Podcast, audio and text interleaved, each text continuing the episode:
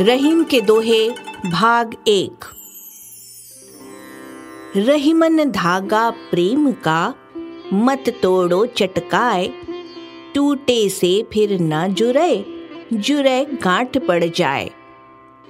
रहीम प्रेम को बहुत नाजुक मानते हैं।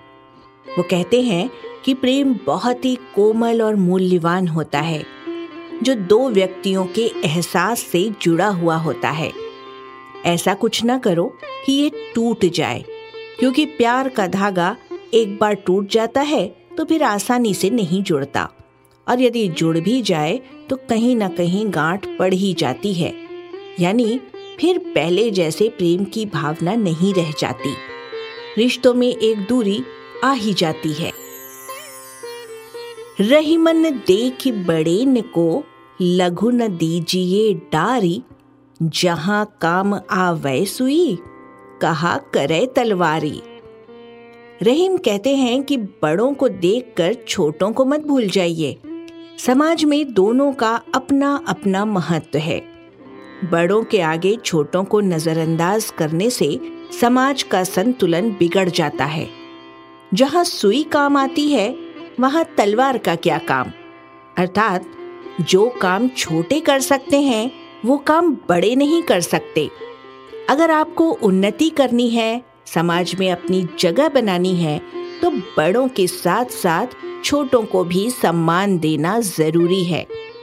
अतः, ये सपने में भी न सोचें कि जब हमारे साथ बड़े हैं तो छोटों से क्या संबंध रखना? रहीमन निज संपत्ति बिन कोई न विपत्ति सहाय। बिनु पानी ज्यो जलज को नहीं रवि सकै बचाए रहीम कहते हैं कि अगर आपके पास धन दौलत नहीं है, अर्थात आपने अपने भविष्य के लिए धन जमा नहीं कर रखा है तो विषम परिस्थितियों में कोई भी आपकी मदद करने के लिए नहीं आएगा। लोग उसी की मदद करते हैं जिसके पास धन होता है। धनहीन का दोस्त कोई नहीं होता। सूरज कमल का मित्र है, लेकिन वो चाह कर भी सूखे तालाब से कमल की रक्षा नहीं कर पाता है। मित्र होकर भी सूरज कमल को उसके ही हाल पर छोड़ देता है, क्योंकि कमल के पास अपना जल नहीं है। अपने भविष्य के लिए आदमी को धन का संचय अवश्य ही करना चाहिए, वरना उसकी दशा सूखे तालाब के कमल के समान ही होती है। उसके मित्र भी उसकी मदद नहीं कर पाते हैं, क्योंकि इस संसार का यही नियम है। धनहीन का शुभ चिंतक कोई नहीं होता। रहीमन निज मन की विधा, मन ही राखो गोए। सुनी अठिलई हैं लोग सब, बाटी न लई हैं कोय रहीम इस दोहे में व्यक्ति को दुनियादारी की सीख दे रहे हैं।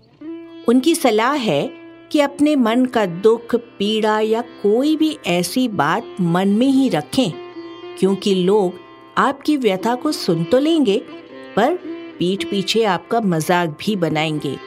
दुनिया की यही रीति है। लोगों को दूसरे का मज़ाक उड़ाना अच्छा लगता है। कहने का भाव है, आपकी पीड़ा को न तो कोई हरने वाला है और न ही बांटने वाला है। उसे लोगों के बीच न लाएँ। अपनी व्यथा से बाहर निकलने का मार्ग आप खुद ढूंढें। समस्या का हल आपके भीतर ही है। लोग आपकी समस्या का हल नहीं कर सकते हैं। रहीमन नीचन संग बसी, लगत कलंक न काही, दूध कलारी कर गहे, मद समझे सब ताही। रहीम कहते हैं कि नीच और ओछी मानसिकता वाले व्यक्ति के साथ रहने से कौन भला बदनाम नहीं होता? अर्थात गलत सोच वाले के साथ रहने से आप भी कलंकित होने से बच नहीं सकते। आपको उसका दंड भुगतना ही पड़ेगा। आगे रहीम कहते हैं कि शराब बनाने और बेचने वाली कलवारिन कलश यानी घड़े में दूध ही क्यों न ले जाए, पर लोग उसे शराब ही समझते हैं। कहने का भाव है, आप बुरे लोगों का साथ छोड़कर अच्छे लोगों के साथ रहें।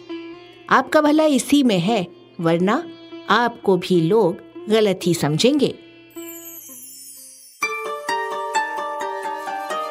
thank you